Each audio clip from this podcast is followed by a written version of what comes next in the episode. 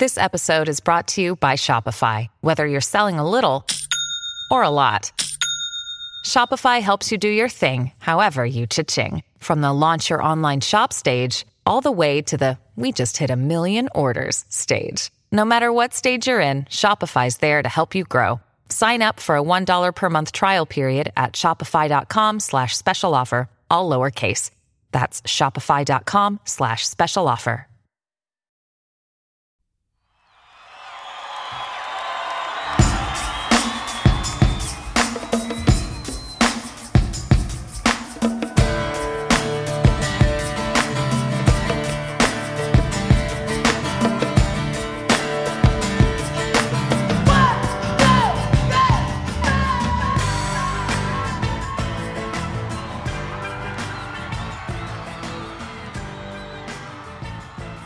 Welcome to Undrafted, a Dynasty Game Theory podcast brought to you by the Undroppables. I am your host, Scott Belanger, aka Jax Falcone. You can find me on Twitter at Dyno Game Theory. This is episode number 103. Let's roll. And man, oh man, it's like uh it's the Nick Cage with his eyes closed and long hair, just in euphoria. That's Jax Falcone tonight allowing himself to just be so immersed in the Gabe Davis. Unbelievable. Uh, I tweeted just before the game, uh, you know, plus 1,000, basically 10 to 1 odds that Gabe Davis would be the uh, first touchdown score. It made sense too. I mean, you know, it's either going to be Stafford or Josh Allen throwing a touchdown pass. It felt like, and if it was, if it was, uh, if it was Stafford, it was probably going to be Kupp. and if it was, uh, you know, if it was Josh Allen was probably going to be Gabe Davis or Stef Diggs. I figured one out of three of those guys would score. Felt like good odds to get 10 to 1. Put a little cool C note on it, and, and it, it cashed so, so pure. I mean, it was felt so good to watch that touchdown happen. I was screaming and hollering. My kids were wondering what the hell was going on, but my goodness, that was nice. Gabe Davis, truthers one, Gabe Davis deniers zero. Eat it. Gabe Davis coming through on five targets, four for 88 and a touch. Um, Buffalo Bills looked really good. By the way, Rams, eh, not looking so sweet. Uh, on the flip side of my Gabe Davis love is the Cam Akers, three carries, zero yards, no targets. Woof. Uh, so that was ugly. But, excuse me, a lot of stuff was ugly for them you know, I, I do think um, Darrell Henderson obviously outplayed him, but again, 13 carries for 47 yards, not exactly uh, a game breaker. You know, five targets, five catches, 26 yards. I, I, don't know. The, the Rams were out of sorts. I thought their offensive line looked shaky, but um, the the the Buffalo Bills just absolutely rolling in game one. But uh, the real reason you're here is so that you can hear the the beautiful podcast that I'm going to put together. But we're to roll into week one, and it's uh, it's it's the greatest guest of all time, the man, the myth, the legend. Joining me today, this evening, is none other than Jax Falcone. So let's let's roll into week one with a big, big Gabe Davis chub. Let's do it. You know, I'm gonna I'm gonna ask myself some very simple questions from each game heading into week one. Uh, what I'm going to be looking at is kind of the matchup to watch, uh, n- not offense defense. I'm talking about like you know, as, as an example, um, you know, Michael Gallup versus CeeDee Lamb. That's not one of them, but like you know, which guy, which guy's going to be you know the, the, guy that steps forward or something like that. So that's what I'm going to be looking at. The matchup to watch um, for for fantasy and for dynasty. Uh, and then players on the rise. I think this is a big one. You know, before week one, you know, a lot of times we have these rankings uh, ADPs, all this stuff. And then after week one, that shit just goes haywire. You're like, oh, didn't see this guy coming. And that's the type of thing I want to look at. And then probably just sort of a final point, maybe just a little bit of a, a quick call on the game as to whether or not I like, um, you know, which side I like, uh, especially against the points or something like that. Just a just a final point. So we're gonna go through all the games and kind of do that. You know, matchup to watch, player on the rise, and and uh, takeaway. Um, so without further ado, let's get on to week one. We'll start with New England at Miami. But before we do, let's open the week. You guys ready? Listen, Hold on. Yeah, let's do it. Week one, baby. Mmm. Tastes so good as soon as it hits your lips. You know what I mean? Frank the Tank in the house. Uh, New England at Miami. I would love to say that I love New England this year, as I, I did say it last year. Everybody was down on New England, and I was kind of up on them. And this year, it's a little bit of the, the reverse. I think they're a 500 team. So, you know, that's my final final answer for this New England team. I just don't think they've got what it takes to be, uh, you know, a 10, 11, 12 or more win team. I think they're, you know, 7, 8, 9 win team. So, eh, what are you going to do? But New England in Miami, uh, matchup to watch here for sure, with especially with New England, is this backfield. Uh, Damien Harris versus Rhamondre Stevenson. You know, how do they choose to break this up? Does one of these guys sort of take the lead? You know, obviously, I think if if one of these guys gets a, you know, we're, we're looking at uh, Harris versus Rhamondre as sort of like Melvin Gordon Javonte last year, where it's 50 50. They both kind of get their things, but neither one of them is uh, you know, this lead back that takes the reins. Well, that could change right after week one. So we definitely want to keep an eye on that. As uh, obviously, I'm very well invested in Rhamondre, but not very well invested in Damien Harris. But Damien Harris, as I've mentioned before on the show, is a beast and could certainly, you know, escape with the lead role in New England. We don't even know who's calling the plays in New England, so we'll have to see exactly how that pans out.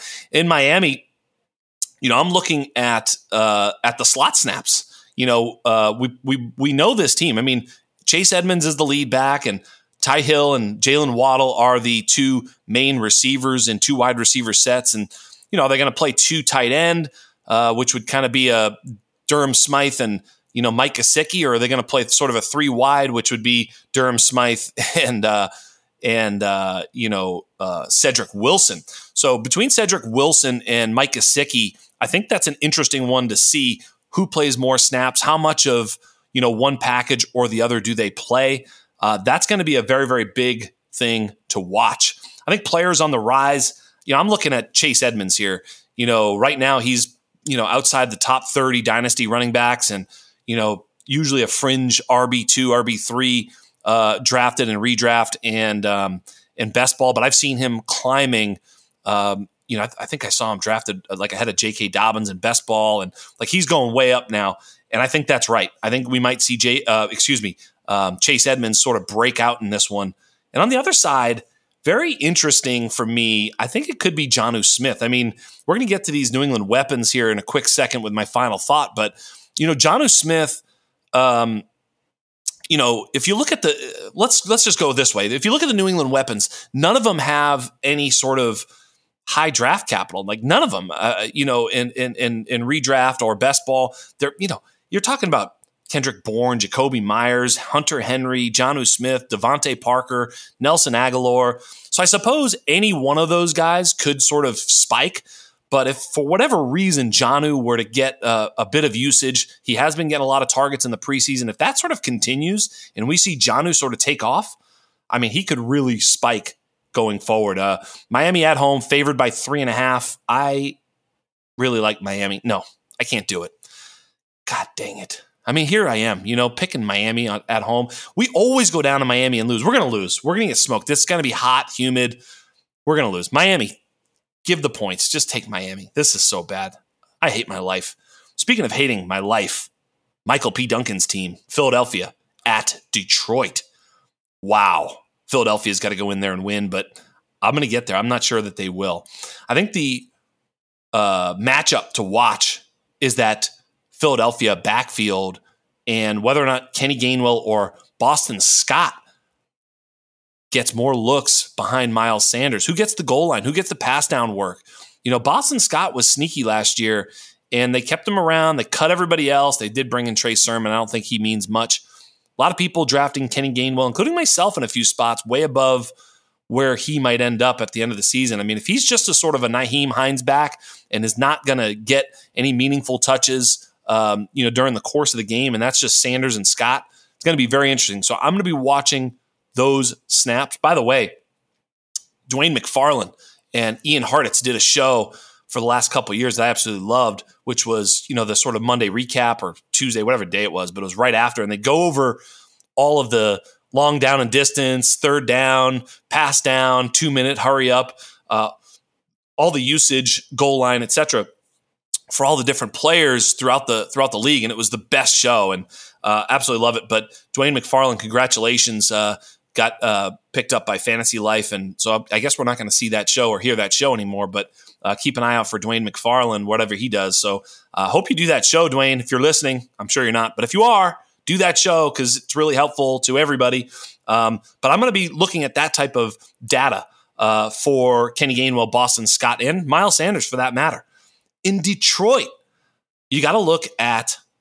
You know, look, we know T.J. Hockenson, starting tight end, right? We know Amon Ra slot. Got it. We know D'Andre Swift, dude, he's a stud. He's going to get targets. But that secondary wide receiver, Josh Reynolds versus DJ Chark. And that kind of brings me to the, I think the player on the rise could be DJ Chark. Uh, DJ Chark, sort of the forgotten man in um, in Detroit.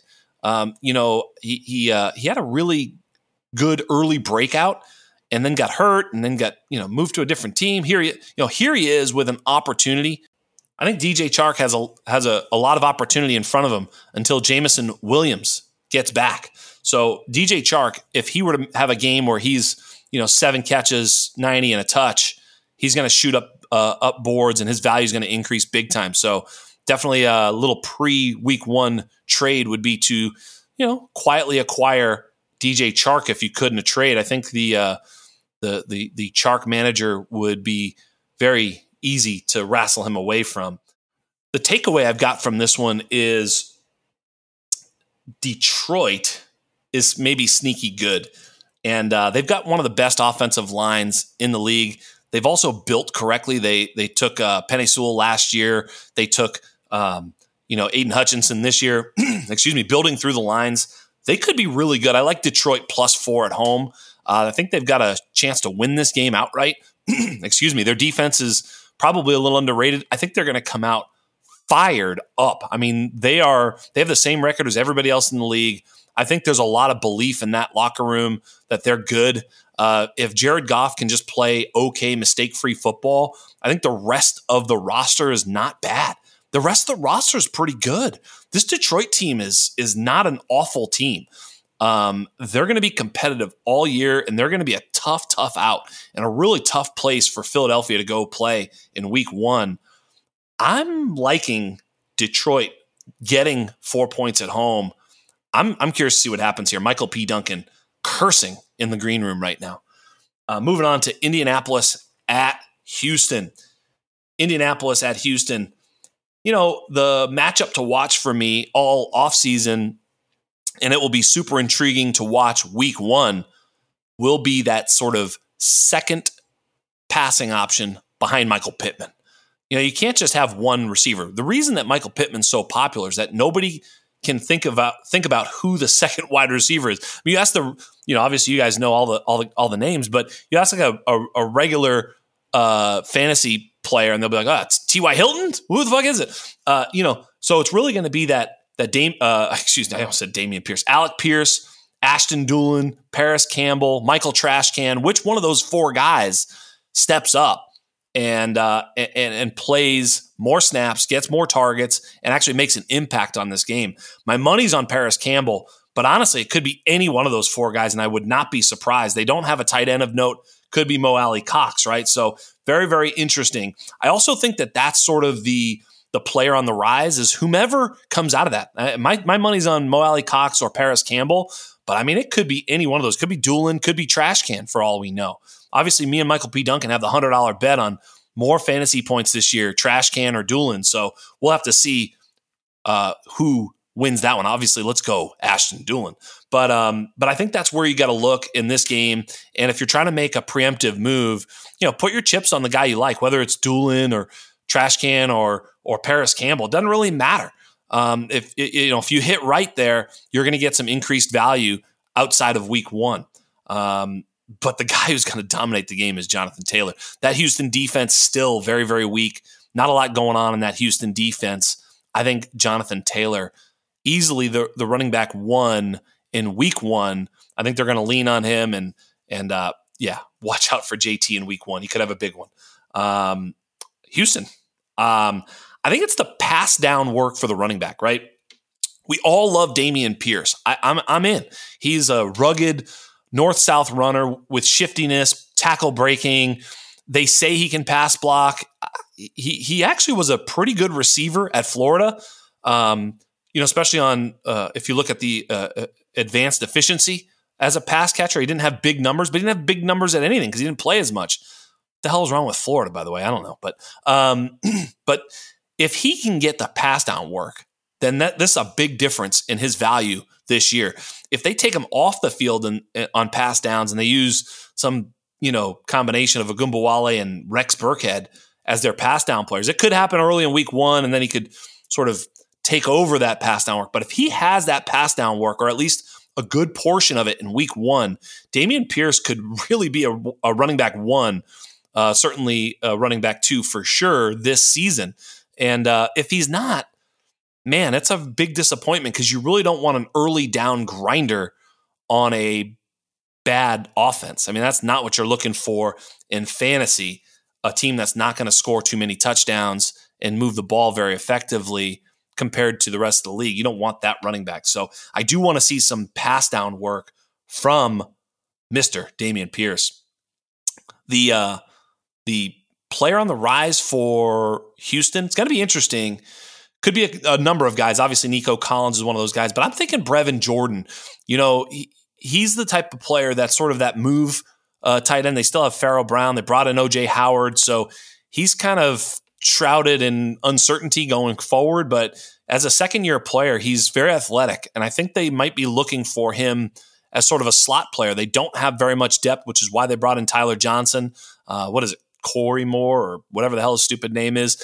Uh, there, there's not much there after Nico and and and uh, and Cooks. So it could be Brevin Jordan sort of playing a hybrid slot tight end role. So I would look for Brevin Jordan to be that uh, that uh, that breakout player in week one potentially. In terms of this game, Indianapolis at Houston, Colts giving seven. I think I'd rather just give the seven.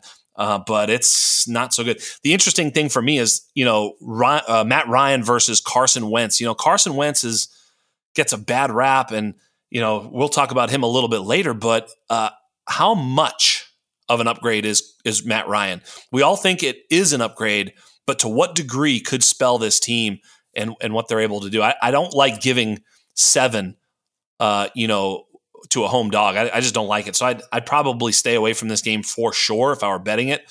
But um, you know, JT going to run all over that defense. It could get ugly. Uh, also, Indianapolis defense very good. So I don't know. I don't love Houston. Uh, I wouldn't. I don't love Houston in the game, but seven points is a lot to give up at home. Moving on to Cleveland at Carolina. We're going to breeze through some of these games. We got some big ones later in the afternoon. But Cleveland at Carolina, um, the matchup that I'm going to be watching with Cleveland is that sort of David Njoku, Harrison Bryant. We've talked about it a bunch. They only kept two tight ends. That means I think they're both going to play. Um, you know, Stefanski does like to run that two tight end set. Uh, Harrison Bryant could, hey, he could play about as much as David Njoku, and he certainly could find some targets in this game. So it'll be pretty interesting to see how Cleveland, um, you know, uh, deploys those two players in this offense. Very, very interesting. You know, with with um, you know, the quarterback that they're going to be putting out there. Again, I almost said David Garrard. It's unbelievable. Jacoby Brissett. I don't know why I get that that name in my head, but uh, Jacoby Brissett. Um, you know, it, they're going to want to keep it close to the close to the vest. I think you're going to see a lot of Nick Chubb and Kareem Hunt. I don't think they're too afraid of getting blown out of the water uh, by Baker Mayfield offensively. So it's going to be a low scoring game. By the way, over under a 42 in this game. This is not the game you want to be. Uh, this is my uh, a big takeaway in this game is you don't want to be playing uh, the the the offensive players in this game. I mean, if you're splitting the difference, if there was a player in this game, I'd go with the other guy, like you know DJ Moore, or just go with whoever else you've got closer. I, I just don't want to be heavily invested in this game because I think they're both not afraid of the other team's offense, so they're both more likely to play it conservatively and not want to make a uh, you know big big play in terms of turnovers. So I think you're going to see more conservative play calling, Chubb, CMC, this type of thing. Uh, in terms of Carolina, of course, the big one is Laviska versus Terrace Marshall, right? You know, we've got this sort of um, you know, Robbie Anderson, DJ Moore, CMC situation kind of solved, it's like, hey, who's that third wide receiver? It could be Rashard Higgins, but uh, Laviska Shenault versus Terrace Marshall, who gets the playing time? Does either one of them break out or break through? Uh, I do know that the public prefers Laviska, but uh, we'll see, man. Stranger things have happened. Let's see what happens there. Um, in terms of a breakout player, it's it, I, I like David Bell a whole lot. Again, with Jacoby Brissett, not David Garrard, but Jacoby Brissett, he's going to want to keep it close to the line of scrimmage. He does not throw the ball downfield. So I want to look for those guys who are close to the line of scrimmage. DPJ, Anthony Schwartz, even Amari Cooper, mid range downfield. I, I, don't think he's going to be targeting those guys as much as we would like to see. So I think he's going to be going close to the line of scrimmage. We're going to be seeing him target David Bell, who can get open quickly. He's an excellent route runner close to the line of scrimmage, a la a former Brown, Jarvis Landry. I think David Bell could be a fast riser after week one. On Carolina, hey, my man, Michael P. Duncan, Tommy Tremble, making some noise. Sounds like the clear starter for that team. As he points out, he can block. So, Tommy Tremble, keep your eye on him, but stay away from this game. Over under of 42. Woof. San Francisco 49ers at Chicago Bears. San Francisco at Chicago. Uh, look, matchup to watch for San Francisco. I'm curious to see how like, for instance, who is the first running back off the bench, right? Jeff Wilson, TDP, my boy Jordan Mason. I mean, who knows, right? It'd be very interesting to see what they do with that running back share. I mean, you're probably going to hear that a lot in this podcast because honestly, it's very important.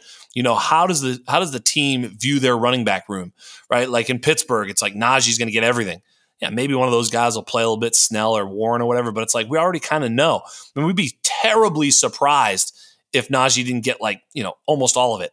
But in some of these other rooms where you're a little unsure, hey man, you want to know which guy is the handcuff. And in this case, there's all four of them. If Elijah Mitchell were to blow his knee out on the first play, I have no clue who's going to lead that backfield. Like literally no clue. Um, they kept Jordan Mason because they like him, so maybe they love him. You know, they did the same type of thing with Elijah Mitchell last year, so there's really no idea. So you want to watch that backfield to see who's that second guy off the off, off the bench, first guy off the bench, and who gets those high leverage down and distance plays. I think it'll be veteran deference, and it's probably Jeff Wilson to start, but I'm just going to keep an eye on it. That's the one I want to watch. In Chicago, of course, they're loaded with weapons. Darnell Mooney and Cole Kmet yeah, okay. But wide receiver two, the second sort of or third passing target on that team is a mystery. And I want to see what happens. And it's like uh, Equanimeous, Pringle, Velus Jones, Ihmir Smith Marsette. Like, I don't know. None of these guys are probably any good, and they'll probably all be irrelevant. But I want to see who plays. Look, I'm I'm a I'm a I'm a uh, a fan of Equanimeous just because I think – he can show the highest upside of these players. In other words, he's a big, strong, fast, athletic guy. Obviously, he's Amon Ra's brother, some some familial uh, you know lineage there. So I think his dad was like Mr. Universe. His mom was like a world class Olympian. Just you know, let's face it, this kid's got it uh, in his blood. Now, whether or not he's a good player or not, I don't know. But he's shown flashes even with uh, Green Bay. So Equanimeous with an opportunity, you could do worse. And if he can show out in Week One, excuse me I think he's the guy that that you could be chasing there. Um, in San Francisco, I don't know. Maybe it's like uh, Jauan Jennings or, or Danny Gray, but I'm not sure there's very much there in San Francisco. It's just going to be um, Fields versus Lance in this one. You know these these two guys that were you know sort of linked, at least in the dynasty community, right? We were all like, who do you prefer, Fields or Lance? Lance or Fields? Well, now they play Week One, and what's crazy, you know, Trey Lance will be out there on the road, but with one of the most loaded rosters, offense and defense in this NFL, right? And then Fields will be out there with arguably the worst roster in the NFL. I mean, you know, everybody's worst offensive line. I mean, it's probably the worst roster in the NFL. It's certainly bottom five unequivocally and maybe the worst roster in the NFL. New coaching staff. There's no consistency. There's nothing for him to rely on. Whereas on the other side, you have like arguably a top five coach, maybe the you know smartest offensive mind, and all this sort of thing. in Shanahan. So just the disparity of what is being handed to Fields and Lance, and how Fields has to go out there and sort of defend defend the home turf with a bunch of ragtags. So you know, this is going to be a very interesting game for that reason. I just, I'm literally, I, I don't pray very often, but I'm praying for Justin Fields, man. Oh my God, really, really rough stuff for him as he's got to go up against a, a, a, really strong defense with absolutely no one on his side in week one. Oh, by the way, uh, San Francisco uh, favored by seven on the road. How could you possibly like Chicago? I mean, oh my God, uh, I, I, I would be happily laying the points and just taking you know the San Francisco roster over the Chicago Bears roster. So I don't know. We'll see, man. Good luck to you, Chicago. Love you. Uh, moving on to Jacksonville Jaguars at the Washington Seawards. That's what I call them now, the Washington Seawards. I'm not giving them any any credit. Uh, credit also a C word. Um, in Jacksonville, the matchup to watch for me, I think it's for everybody. Travis Etienne, James Robinson. How do they deploy Travis Etienne? How do they utilize James Robinson. James Robinson coming off the Achilles. Is he healthy? How does he look? Uh, does he play a, a, couple snaps and like, you know, they move him aside and it's all Etienne all day? Is it a 50 50 backfield? Does Etienne play out of the slot or does he not get any targets? Like, you know, how are they going to utilize these guys? Now we have a little bit of a creative offensive mind in Doug Pederson. So I'm really, really interested to see what happens with Etienne and James Robinson in with Jacksonville visiting Washington. On the flip side, it's you know matchup to watch. Look, it's it's Antonio Gibson versus the world, right? I mean, he's already taken out Brian Robinson, Tonya Harding style. That's done. So he's got one down. They bring in another guy. You know, now they got McKissic. I mean, Gibson carving out a nice role, but it is going to be interesting to see how they use him, right? Do they use him in pass down work? is he returning punts and shit? You know, like I don't know. It's just going to be very interesting to see what they do with with Antonio Gibson you know, and he's got a pretty good matchup. I mean, I don't think there's very many uh, spots you'd rather see your running back in than home against the Jaguars, right?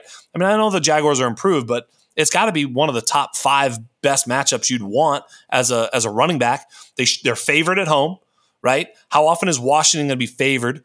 They're favored at home, home favorites. That's where uh, running backs find the the the best um, uh, points when they're when they're home favorites, right? So I, I I like Antonio Gibson this week, and if he shows himself out, he could he could certainly up his value. The guy I really think can up his value is Jahan Dotson. He seems like the clear number two in the pass game there, um, and so I'm I'm keeping my eye on Jahan Dotson. Uh, the beat reporters in Washington really like him. I know that the dynasty community, including myself, have soured on him a little bit, but you know what? This kid's probably pretty good. I mean, he's not too small and I, will tell you, you know, Carson Wentz is the sort of my takeaway here. Carson Wentz getting the revenge game. This was the, he played Jacksonville in week 17 last year. Here was his line 17 of 29, 185 yards, one touch, one pick, one fumble lost, six sacks, and a loss to knock themselves out of the playoffs. Woof.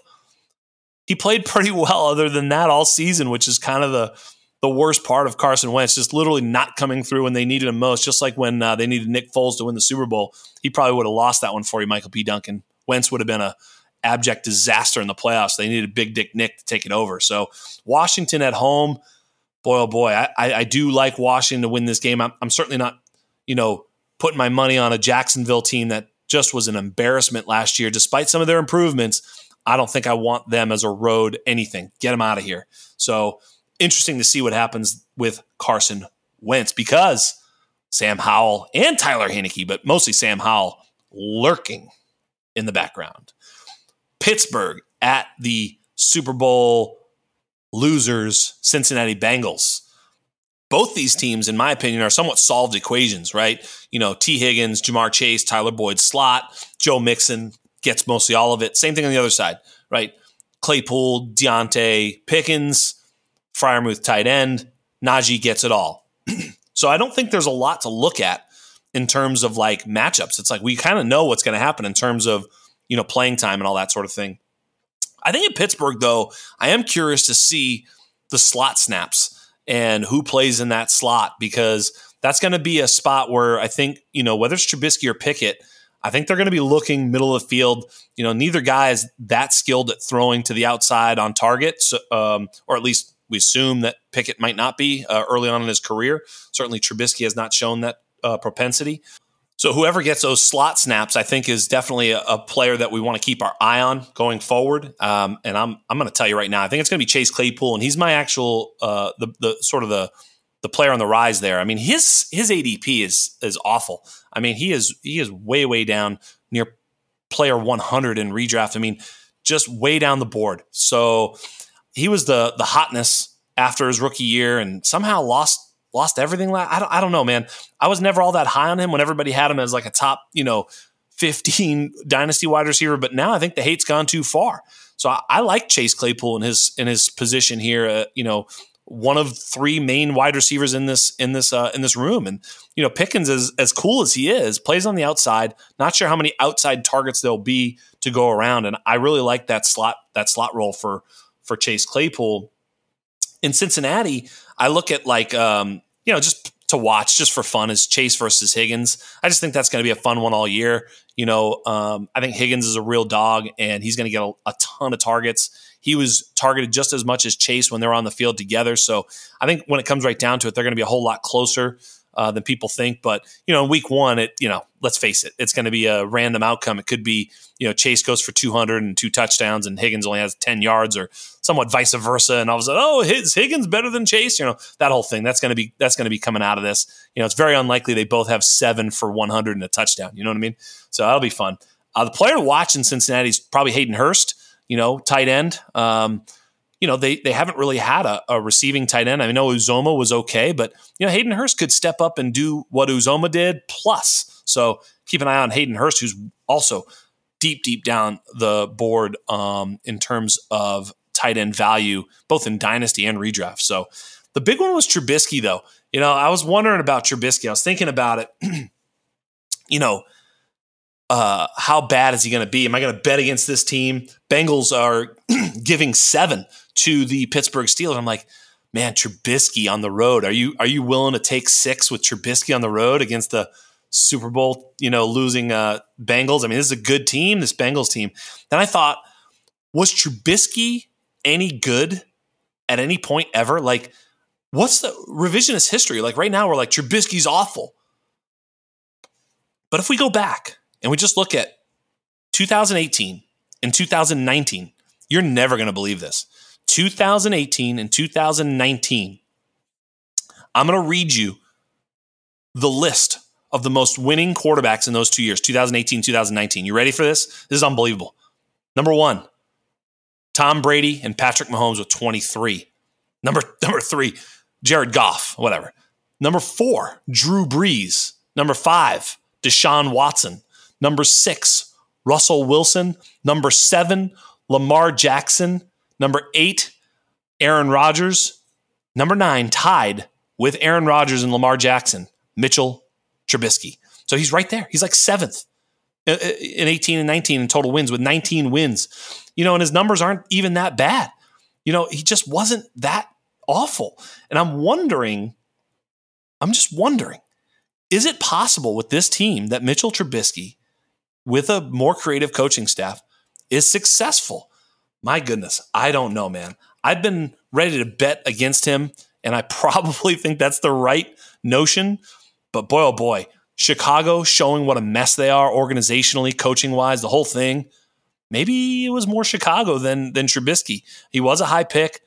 Stranger things have happened. I'd love to see it. It'll be fun. So we'll see what happens. That's what I'm going to watch in that Pittsburgh at Cincinnati game. It is a division game, so I'd be hesitant, but I think I'd rather take the Bengals giving six. But boy, oh boy, could get interesting if Trubisky's a gamer. Love to see it. Next, Baltimore Ravens go to the New York Jets and Joe Flacid. I can't believe Joe Flacco is starting football games in this league when there's people who are not starting, like Jimmy G and Gardner Minshew, etc. It's just unbelievable. Joe effing Flacco starting for the New York Jets. For, for that reason, I think you might know where I'm going to go in this one. But um, you know, the the the matchup to watch for Baltimore is definitely that second wide receiver. You know, you look at um, you know, Rashod Bateman, Mark Andrews, they're kind of locked in, you know, as as primary targets. But behind them, you've got a lot of guys there. Um, and the guy I'm looking at and the player on the rise for me for Baltimore is Devin Duvernay. I do think he's got the skill. When he came out, I sort of comped him to a poor man's uh, Deebo Samuel. I don't think he's quite as as rugged, but he is a returner. He can he's really dangerous with the ball in his hand.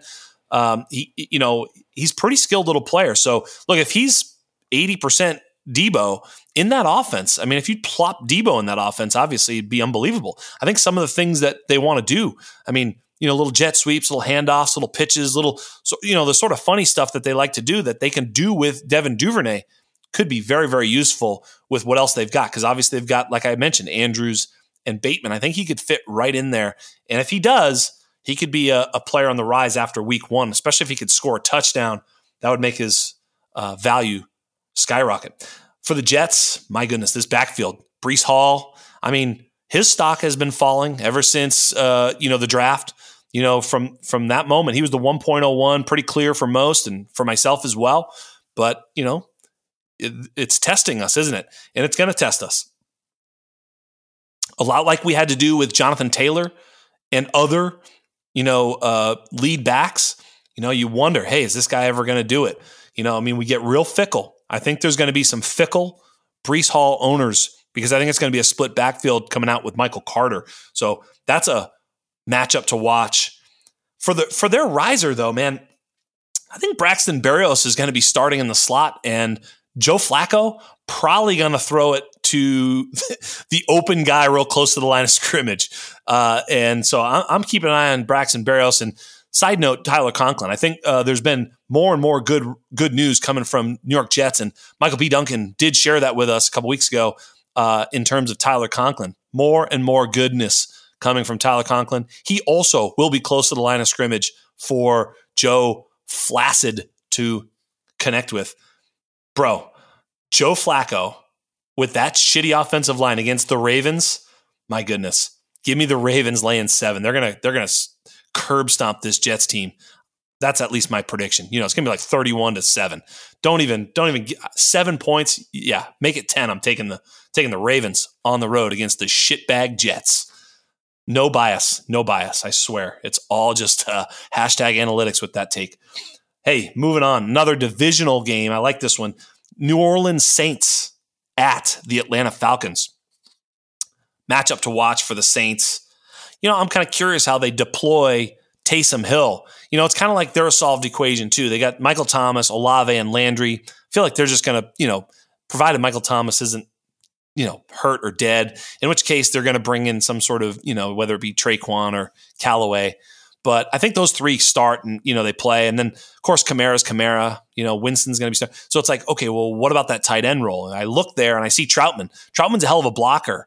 He's been a really good all around tight end. And I know some people like him as a sort of a fantasy asset. I'm not so sure about that. Uh, I think with all those other weapons, if you're Jameis, you're not looking for Trautman. But Taysom is interesting because he could do things like throw touchdown passes, run, you know, and and and receive. So from a tight end position, if you're Taysom Hill and you're throwing and catching and running, he could actually return a ton of value. So it's going to be interesting to see how they deploy Taysom Hill. You know, is it just a couple of series here and there, or is he kind of an H back, you know, move tight end type of guy you know, sort of almost like a fourth wide receiver when they're looking to play fast. I mean, that's a pretty interesting, you know, uh, uh, lineup. If they have, you know, Olave, Michael Thomas, and Landry with Kamara, and then Taysom, you know, with with Jameis on the field, and Taysom now really, you know, the the the pitch pass, the the the jet sweep. He can, you know, he can do a lot and put pressure on the defense. Uh, I'm not sure if the offense uh, you know, coaching is creative enough to to deploy him real effectively. But I will be watching to see if Taysom gets some snaps and how they choose to utilize him in this game. I think it's going to be very interesting. Um, for the Falcons, again, going to the running back position, it's can Cordarrelle Patterson fend off the the rookie and Tyler Allgeier and even the sort of wily veteran Damien Williams? I think, you know, for my money, I'm keeping Patterson on the field almost at all times. I think if you know if he's not the running back, I'd rather him over Olamide Zaccheaus as the sort of third wide receiver, you know, or even second wide receiver. We'll get there, but um, you know, and maybe first if Drake London doesn't play. Oh my God! So I, I think Patterson should be on the field at all times, and when you spell him, it's almost like you know he should be playing a lot of wide receivers. So I, I think Patterson could also be a very sneaky play again this year. You know, he's approaching 32 or 33 years old, but he was really effective last year. And uh, I don't see any reason why he wouldn't continue to be again this year. Breakout player on the rise. I mean, I don't know in uh, in New Orleans is really hard to find one. I'm just going to talk take this moment to talk about Chris Olave, who I do think is probably at least as likely as any other player uh, in the NFL to be the number one scoring rookie wide receiver. I just can't find anybody else who I would like more. Maybe Drake London, but you know I think Olave is going to be involved. He's just going to be on the field a lot. Um, I think you know a lot of times people will say, well, what about Thomas and Landry? I think that actually helps him you know, it takes the pressure off. He doesn't have to be the number one guy. He's just going to be out there doing things he's good at, and uh, he might be open. I think he's going to be open. Uh, he got open in college. I think he's going to get open in the NFL, and Jameis is not afraid to let it fly. So Olave could be a big play this year. And on the other side, you know, I can't quit you. I just can't. I can't quit Bryan Edwards. And you know, with Drake London out there or with Drake London not out there, Bryan Edwards stands to have a pretty good target share. He was another guy who looked really good. You know, you know, you'd watch the, uh, the the Raiders last year, and I'd be like, was that Waller or was that Edwards? And sometimes Edwards would make these big plays down the field, go up and get it, and run after the catch. Like, I don't know, man. I think this kid actually might be a good football player. Why he hasn't really broken out? Well, you know, could be something between the years. I have no idea. I don't know the kid, but you know, I'm pulling for him, and and he's got a a nice runway to break out and and approach 100 targets if he's good at all. So Bryan Edwards could be also a big week one guy again if Drake London doesn't play. So obviously we know Pitts is awesome, but you know someone else has got to be targeted. Uh, Bryan Edwards in line to be that guy. So um, you know keep an eye on that. Saints are are favored by five and a half. Um, yeah, the the roster disparity between these two. I think the Saints have one of the best rosters up and down, offense and defense in the NFL. And I think the Falcons are right there with the Bears as one of the worst uh, rosters. For that reason, I'd be more than happy to lay the five and a half on the road with the Saints. Give me the Saints minus five and a half against a very, very undermanned Falcons team. Now we get to the good ones. Well, let's do one more, one more bad one before we get to the good ones. The Giants at the Titans. Uh, do we even want to talk about? I mean, who's watching this game? Who's going to be like, let's Giants Titans, let's do it, let's watch it. I mean, they're on in the afternoon against some really amazing games. Who's going to be sitting there going, no, no, no, dude, Giants Titans? My goodness, I probably won't see a single play in this game. Like, I probably won't. Probably won't watch a single play. If it's on, I'll be frustrated. Uh, but if and when I go back and watch it, or if and when I look at this box score ever, I'm going to be looking at the matchup in New York of Kenny Golladay versus actually playing. Like that's going to be interesting. Kenny Golladay versus whether or not he can still eff- effectively play on an NFL football field. This is unbelievable how far we've come in just one calendar year. You know, just before last season, he was a high priced, uh, you know, signing. You know, got all the money, and we questioned whether or not he was worth it or not. I mean, I don't think he was at all, but he was still that guy. He was the number one free agent wide receiver on the market last year. Now we're wondering if he can play at all. Wow, what a fall from grace. And I did have him rostered in some of my uh, dynasty leagues. So that's when that's when you're holding the bag, just going, "Oh my god, I had probably a guy I could have sold for close to a first. Now I can't get close to a third for him." So quite a fall in value for Kenny Golladay, and he's going to be, uh, you know, competing with now Wan'Dale Robinson, Kadarius Toney, Sterling Shepard back from the Achilles. Darius Slayton is buried, but you know, still some other uh, you know guys who are very eager to get on that football field. Excuse me. In Tennessee, hey, it's that running back usage, right? We got Julius Chestnut makes the team, same way Jordan Mason made the team because they're really good, as I told you, and they make that team because they're really good. Well, they're also undrafted and buried. So they probably won't play. So it's, you know, Hilliard and Haskins and Chestnut. Obviously, we know that uh, Derrick Henry, when healthy, is going to get all of it. Well, is he healthy? Like, right? So if they give Derrick Henry just like 50% uh, of the touches, which by the way, let's get to the team line here. Tennessee favored by five and a half. Give me, give me Tennessee. Give me Tennessee. I do not want this Giants team on the road. Daniel Jones on the road versus that Tennessee secondary with his weapons uh uh No effing way. Absolutely not. I think Tennessee picks him off a couple of times, maybe one to the house. Tennessee at home, big over the Giants. That being said, if that's the case, Tennessee running back usage should be interesting. Do they just keep Derrick Henry in the game if they're if they've got it handily, or do they go, you know, hey, rest that foot, let those steel plates set in there for you, but big boy, and bring in one of these uh, one of these secondary backs, right? Who do they go to? Very, very interesting question. I would love to see some Julius Chestnut in this game. Obviously, I'll be watching close to see if Julius Chestnut gets in the end zone. Love it. Let's go. Um, but the uh, the the sort of the breakout players on on this team, I think, is uh, Daniel Bellinger. He's been he's been quiet. He was named the starter basically, and but had a concussion, wasn't playing. They weren't sure if he was going to clear all this. He's cleared. He's playing. So I think he's going to be the starting tight end for this team. And I just mentioned their secondary is pretty dope. Maybe Bellinger gets some looks. I think he could shoot up in value as well. So player on the rise, Daniel Bellinger. I think he was suppressed a little bit last couple weeks in value because we weren't sure. He didn't play preseason, didn't do anything, didn't show anything. So Daniel Bellinger. On the other side, it's Kyle Phillips. You know, Nick Westbrook-Ikhine, Robert Woods, Treylon Burks. Looks like those are your starters, but are we really sure Westbrook-Ikhine is going to just hold off Phillips? maybe this game, maybe for a few weeks, but maybe not forever. And uh, who knows? Maybe Burks isn't quite ready. Maybe Phillips is a pro ready guy, not as talented as Burks. Maybe he plays. So between those four guys, look, if Phillips gets in there and plays, you know, 40, 50% of the snaps in one fashion or another and makes a big play, his stock will rise for sure. And I think he's a guy that you should probably go out and and, and get anyway, because at some point I do think it's going to be Burks, Phillips, and Woods. Ikhine will probably fade as he's nobody, right? I mean, he's named the starter now, but it's not like he was some sort of superstar to begin with. So um, that's that's that game. Now for the big boys, there's some really awesome afternoon games and evening and Monday night, just awesome. All the good all the good stuff is right now. Kansas City at Arizona.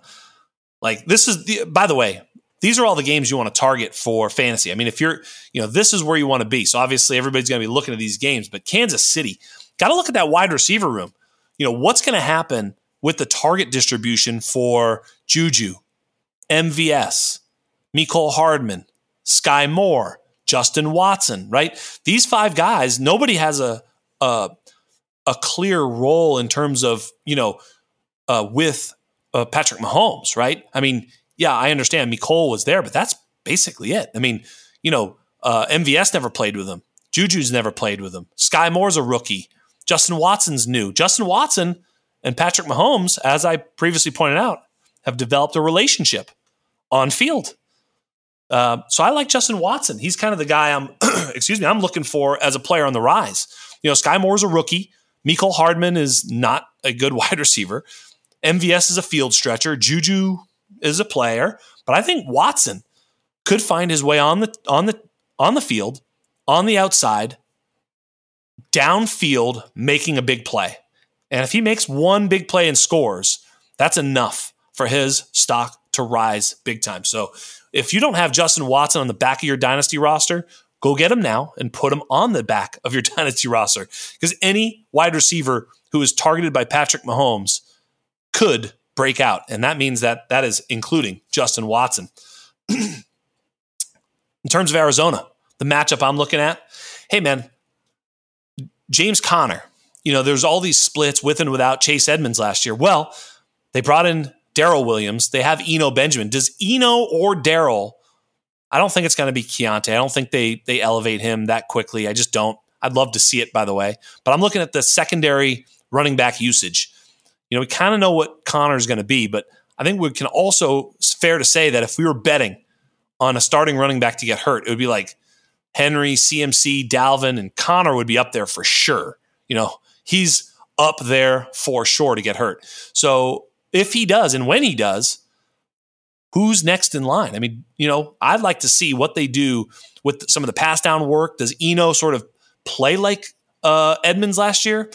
I don't think so, but it's possible. There's some scuttlebutt of him sort of being that second back in terms of the depth chart. We'll have to see what they do with backup running back duties, long down and distance, third down, pass, da- pass game, all that stuff. I want to see what the their Arizona Cardinals do at that second wide receiver position. Uh, in terms of their breakout, I was going back and forth, but I, it could be Trey McBride, right? I mean, maybe Trey McBride, maybe Rondale Moore, but Trey McBride, you know, if if if um, Ertz hasn't been playing, his calf is not good. He's not cleared yet. It's freaking Thursday, Friday here. I mean, look, McBride, Maxx Williams. I mean, McBride could get a chance to chance to go. All of the uh, Zach Ertz with a ton of targets early on in the season because DeAndre Hopkins is out. Takes are starting to freeze, and maybe it's Trey McBride who's that player in the first six weeks who finds himself some targets in this offense. Stranger things have happened, and you know Trey McBride was the number one tight end drafted, number one tight end on everybody's board, and if he gets on that field in a wide open, high powered offense with a really efficient, prolific quarterback, uh, it could it could pop off here. So Trey McBride, speculative speculative ad in deeper redraft leagues, and uh, obviously he's rostered in every dynasty league, but he could pop. Moving on, this one's huge. The big, I think it's like the biggest game of the week. Green Bay at Minnesota. I mean, if Minnesota has any plans of winning this division, isn't this the game they need? at home against the you know the the team that's won like 13 games like 3 years straight or something like that like they need to win this game which probably tells me probably tells me they won't but um uh, their home home field advantage has been great oh, uh, since they moved into the new stadium they've got a new coaching staff a little bit more progressive offensively um, they get Irv Smith back they Justin Jefferson is uh, uh you know approaching his uber apex Dalvin Cook is healthy because it's week one um, Cousins, one of the most underrated players I've ever seen. And, and I know why, because he loses every big game, every national televised game. It's unbelievable. It's, it's really unbelievable. Uh, I think if we pull up the splits with him in every other game except for like primetime games, it would be the most disparaging difference I've ever seen in my life. He just absolutely face plants in those games. But I do like Minnesota getting two and a half points at home getting two and a half points at home. I love it. Uh, it's probably a field goal game, so you could lose the hard way there. Just, you know, you know, 31, 34, they lose and you lose the, you know, the two and a half. I think that's why it's there. But Minnesota getting points at home and a must win when they're feeling it, everybody healthy. I love it. But getting to the matchup to watch, I think for Green Bay, it's like AJ Dillon, Aaron Jones. We've all had the takes. We all, we, you know, they, they played it all last year does AJ Dillon take another step forward and marginalize AJ? Uh, excuse me, Aaron Jones. They're both AJ, right? Um, or do we see Aaron Jones sort of take some back because you know Davante's gone? They're going to want him on the field more as that veteran leader. I don't know. Are they going to play two backs sometimes? That backfield is the one to watch. You know, uh, does does AJ Dillon continue to get targets? Very very interesting. I'm watching that backfield. Look, the the pass catchers there. Boy, oh boy, I suppose that's pretty interesting too. This Green Bay team is not a solved equation, and I'll get there to my breakout. You're going to love it. Uh, but Minnesota, you know, they are a solved equation, right? I mean, it's it's you know, it's so clear what they're doing. You know, Dalvin Cook is their is their leader in the running game. Justin Jefferson gets every target unless he's triple covered, and then it goes to Adam Thielen, KJ Osborn, and Irv Smith. Irv Smith is my breakout and uh, player on the rise. I think you know, we've sort of forgotten about him. He's the new Amari Cooper in terms of age. I think he's still only like 18 years old. He, I think he really is like only 23 or 24. It's unbelievable. He played two years, missed a year, and he's still like 24. It's unbelievable. So he's still a young player, lots of career in front of him. So he can have a breakout this year and still uh, be a young player to roster. So he's a player on the rise. I'd probably go trade for him right now. Last chance. Last chance. Irv Smith on the block. Go get him. Um, KJ Osborn also should be a very useful sort of uh, best ball play and DFS play. Uh, KJ Osborn undervalued, but um, you know still the third target in that passing game at at best. Um, in Green Bay, player on the rise. We know who it's going to be. You guys are sitting there going, "It's Romeo Doubs, isn't it? It's Romeo Doubs. No, no, no. It's Christian Watson. It's Christian Watson, dude. It's Allen Lazard. No, no, no, no. It's Randall Cobb, uh, Aaron Rodgers' old buddy. No, it's none of those guys. It's not Robert Tonyan. It's none of those guys. It's Sammy Watkins. Sammy Watkins. You know it. He's going to go for nine, 202, and three touchdowns in week one, right? And then never be heard from again. This is a tale as old as time. Sammy Watkins in DFS week one. Got to do it. How can you not do it? It's happening every year. It's like Groundhog Day or Christmas. It just comes every year. We know it's going to happen. Sammy Watkins, week one, cock tease. That's what it is. It's coming. The Sammy Watkins tease. It's coming. So watch out for Sammy Watkins. Moving on. The Las Vegas Raiders going to the Los Angeles Chargers. This will not be a home game for the Chargers, as there will be more Raider fans in that building than Charger fans. Book it. This is going to be a home game for the Raiders. Yet the Chargers are favored by three and a half. I'd stay the hell away from betting this game on the line. No way. If anything, just bet the over. I'm not even looking at what the over is. Bet the over. This game is going to be a shootout. They going for it on fourth down. Uh, you know, Staley and the whole thing. Herbert, Carr, the weapons, the whole thing. I just think they're going to go for it. Um, well, who knows? You never know. But I, I'm staying away from betting this game altogether. It's all about the matchups to watch on both sides of this running back usage situation, right? For the Raiders, even more so. Look at the Raiders Josh Jacobs, Zamir White, uh, Ameer Abdullah, Brandon Bolden, Josh McDaniels now in, in tow, bringing that sort of Patriots mentality. Is it, is it Josh McDaniels? Mentality to use those backs that way. It certainly seems it. That's why they got Brandon Bolden and Ameer Abdul in the first place, and they both made the team. Certainly feels like he's brought them in as James White guys, and Zamir White certainly feels like a guy who's like a you know a LeGarrette Blount type who didn't catch passes in college. He seems like a hammer. Josh Jacobs had not been used as a receiver. No, no reason thinking that Josh McDaniel is going to find it with this guy. So I really think it's going to be very interesting to watch how Josh McDaniels deploys his running backs. And I think it's going to be very role specific. I know I'm not the first person to say this, but what if it what if it doesn't go that way? We got to keep an eye on that. And that goes in line with the player on the rise could very well be Zamir White.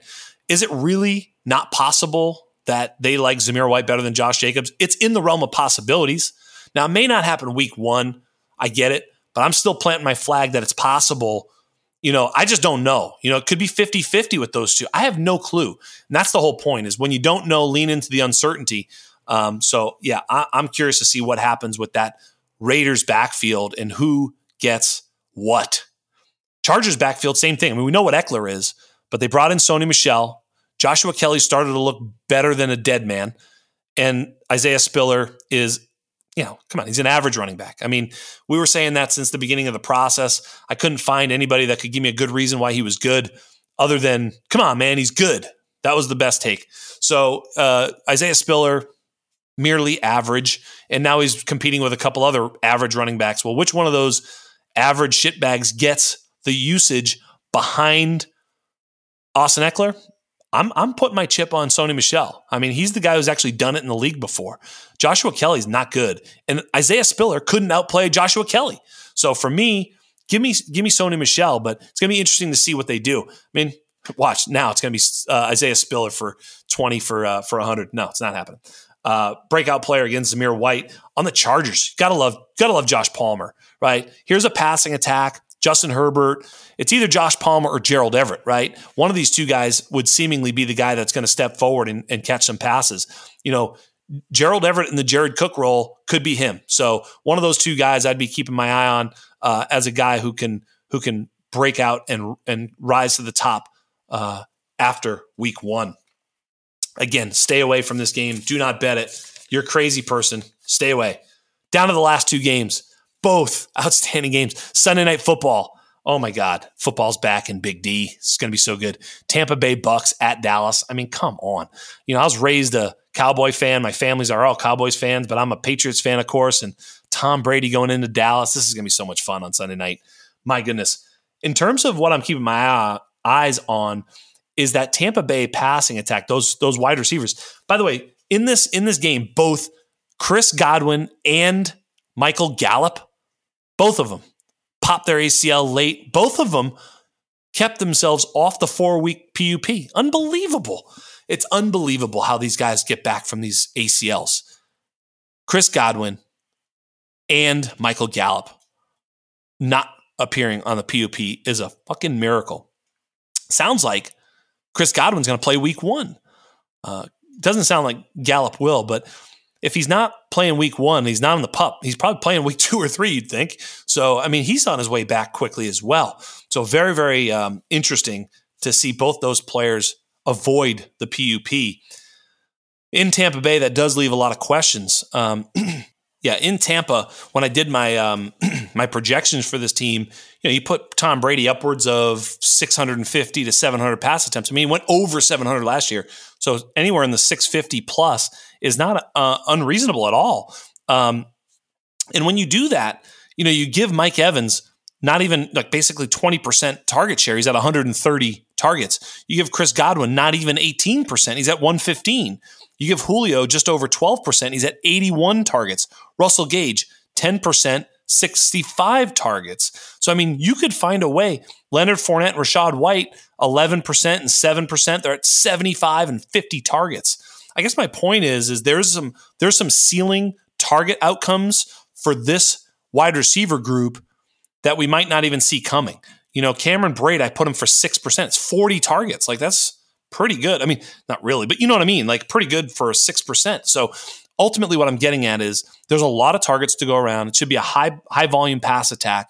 And so when you have Evans, Godwin, uh, Julio, and Gage, I think they're all going to be somewhat playable from here, here, here, and there. It's very interesting in week one. I think Godwin will likely be a guy who doesn't play a full complement of snaps. Maybe Godwin and Gage are going to sort of share some time. Julio's getting older. I don't think he's going to be, you know, 100% snap share guy at any point during the season. You know, I think eventually Godwin and Evans will sort of be the cream that rises to the top. Evans, knock on wood, has been very durable, so he'll probably just plant himself as the one of those outside receivers, and Julio can spell him there here and there. But basically, you know, Mike Evans, you know, twenty percent target share or more. If Godwin and Evans can get there, they can both go one thirty or more, and then the other guys still have plenty of room to eat. So. Uh, I'm, I'm just going to be interested to see how they deploy them. Do they play any four wide receiver sets? I'm not sure. You know, it's going to be interesting because they don't really have a tight end of, of consequence. Do they just decide to spread it out and play that way? I, I don't know. I don't know if uh, schematically that's going to favor them. Uh, you know, they might want to leave, uh, you know, a guy in to help block for Brady. Um, as they do want to make sure that he stays healthy. Four wide with a with a running back out in the pattern puts Brady at uh, you know puts him in some danger. Um, you know, so I think that that may not happen very often. So um, we're going to see, I think, a little bit more three wide receiver sets with obviously one of them being on the sideline, one of those four gentlemen. So that's going to be interesting to see. For Dallas, look, hey, Gallup's coming back. So that means CD and Gallup are going to be starters on the outside. Um, maybe CD in the slot sometimes for sure, you know, right? Which is great. Good for him. But he's going to play a lot. Um, but in that interim, who's that other guy? You know, I've been pounding the table for Tolbert because I wasn't sure when Gallup would be back. So I thought even if there was another guy who sort of poked in there with with Tolbert, it would be Tolbert and whomever. And I was thinking about Noah Brown. And now Noah Brown is listed as the starter over Jalen Tolbert, which is very interesting. So Jalen Tolbert starting to feel a little bit more like a later season come on than an early season guy who can who can assert himself. But with Gallup probably not playing, it could be Brown, Tolbert, and CD in three wide receiver sets with Dalton Schultz at tight end. But we've also heard Tony Pollard might be uh, a player who could play with Ezekiel Elliott as sort of a second back slot guy. I don't know how much uh, we can believe that. We don't see it very often in the NFL. So I'm not so sure, but it's possible. And so I'll be watching this Noah Brown, Jalen Tolbert, snap share, target share, the whole thing, where they play, who's in the slot you know, it's going to be very interesting. Uh, one of those guys, uh, very, very likely to break out and very, very likely to see a lot of targets during the course of the season. It could very well be Noah Brown over Jalen Tolbert. So my Tolbert love getting crashed against the rocks potentially, but we'll see. But that's why we watch. You got to be ready to be wrong. So if I'm wrong about Jalen Tolbert and his potentially, uh, you know, high volume opportunity, I'm ready to change course. Go, go grab Noah Brown. Uh, you know, so anyway, that's where I'm looking.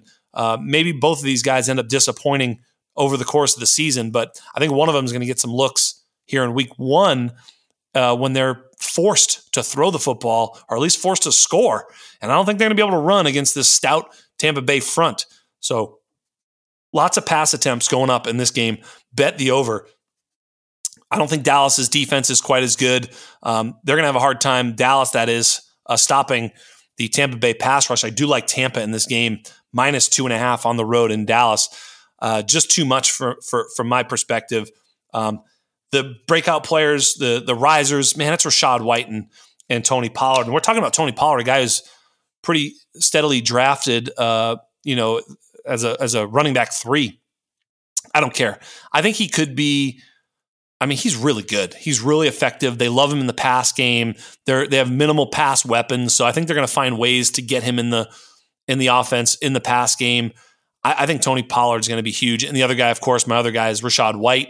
There's a little bit of talk about hey, we want to limit you know Fournette's usage in the regular season. They hey, they run a lot of plays. Both these teams, remember, super fast paced which is why we want to bet the over in this game. But super fast pace. What that means is with Ezekiel Elliott and Leonard Fournette, guys who are past the the uh, the dynasty curve. They're on the backside. They're coming down the hill. You don't want to put them in overexerting situations where they can increase their injury risk. You want to spell them, and they have the perfect backs to do it. Rachaad White and Tony Pollard, pass catching backs who can play any down and distance and go out there and make big explosive plays. Love both Tony Pollard and Rachaad White to just have awesome seasons whether or not Zeke or Fournette get hurt. If either of them do get hurt, holy smokes. Pollard and Rachaad White both have league winning upside. And really, if they get hurt, honestly, running back one overall from that point on, upside. That's how great the opportunity is and how good I, uh, these players I think they are anyway. So that's that Tampa Bay at Dallas. We'll finish in Seattle, sleepless, sleeping in Seattle.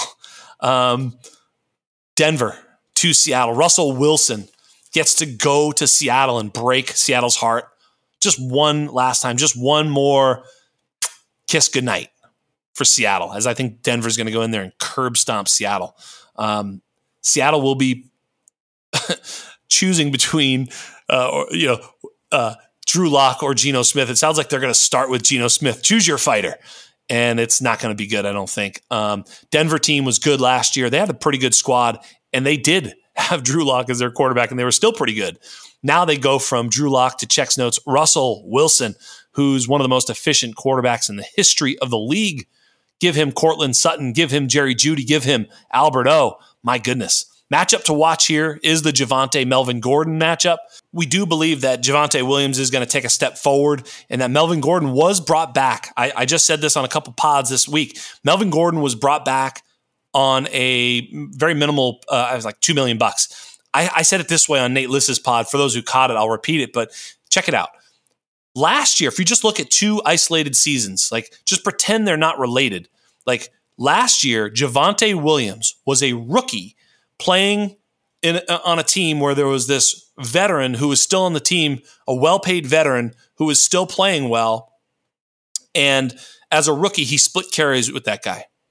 The next year, Javonte Williams was the incumbent future superstar, and they just added this guy to the team, a veteran, an aging veteran for two million bucks.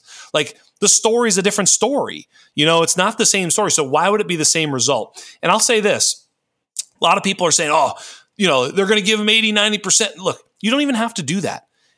Look, they both had 203 carries last year. If you just take one or two carries from Melvin Gordon per game, one or two per game, and give them to Javonte, and one target per game and give it to Javonte, Javonte would have had, let's just say, right, let's say, you know, one carry per game is 17, two is 34. Let's just say it's like 25. Javonte would have had 200 and, uh, 230 carries, and Melvin Gordon would have had 170 or 175, 230 to 170. And in the targets, if you gave one target, Javonte would have had uh, 70 targets, and Melvin Gordon would have about 25. So, I mean, just one little couple little plays here and there just stretch this out a ton. As it was last year, they both had 203 carries, and Javonte out targeted him 53 to 38. I think you just pull those numbers a little bit, not a lot.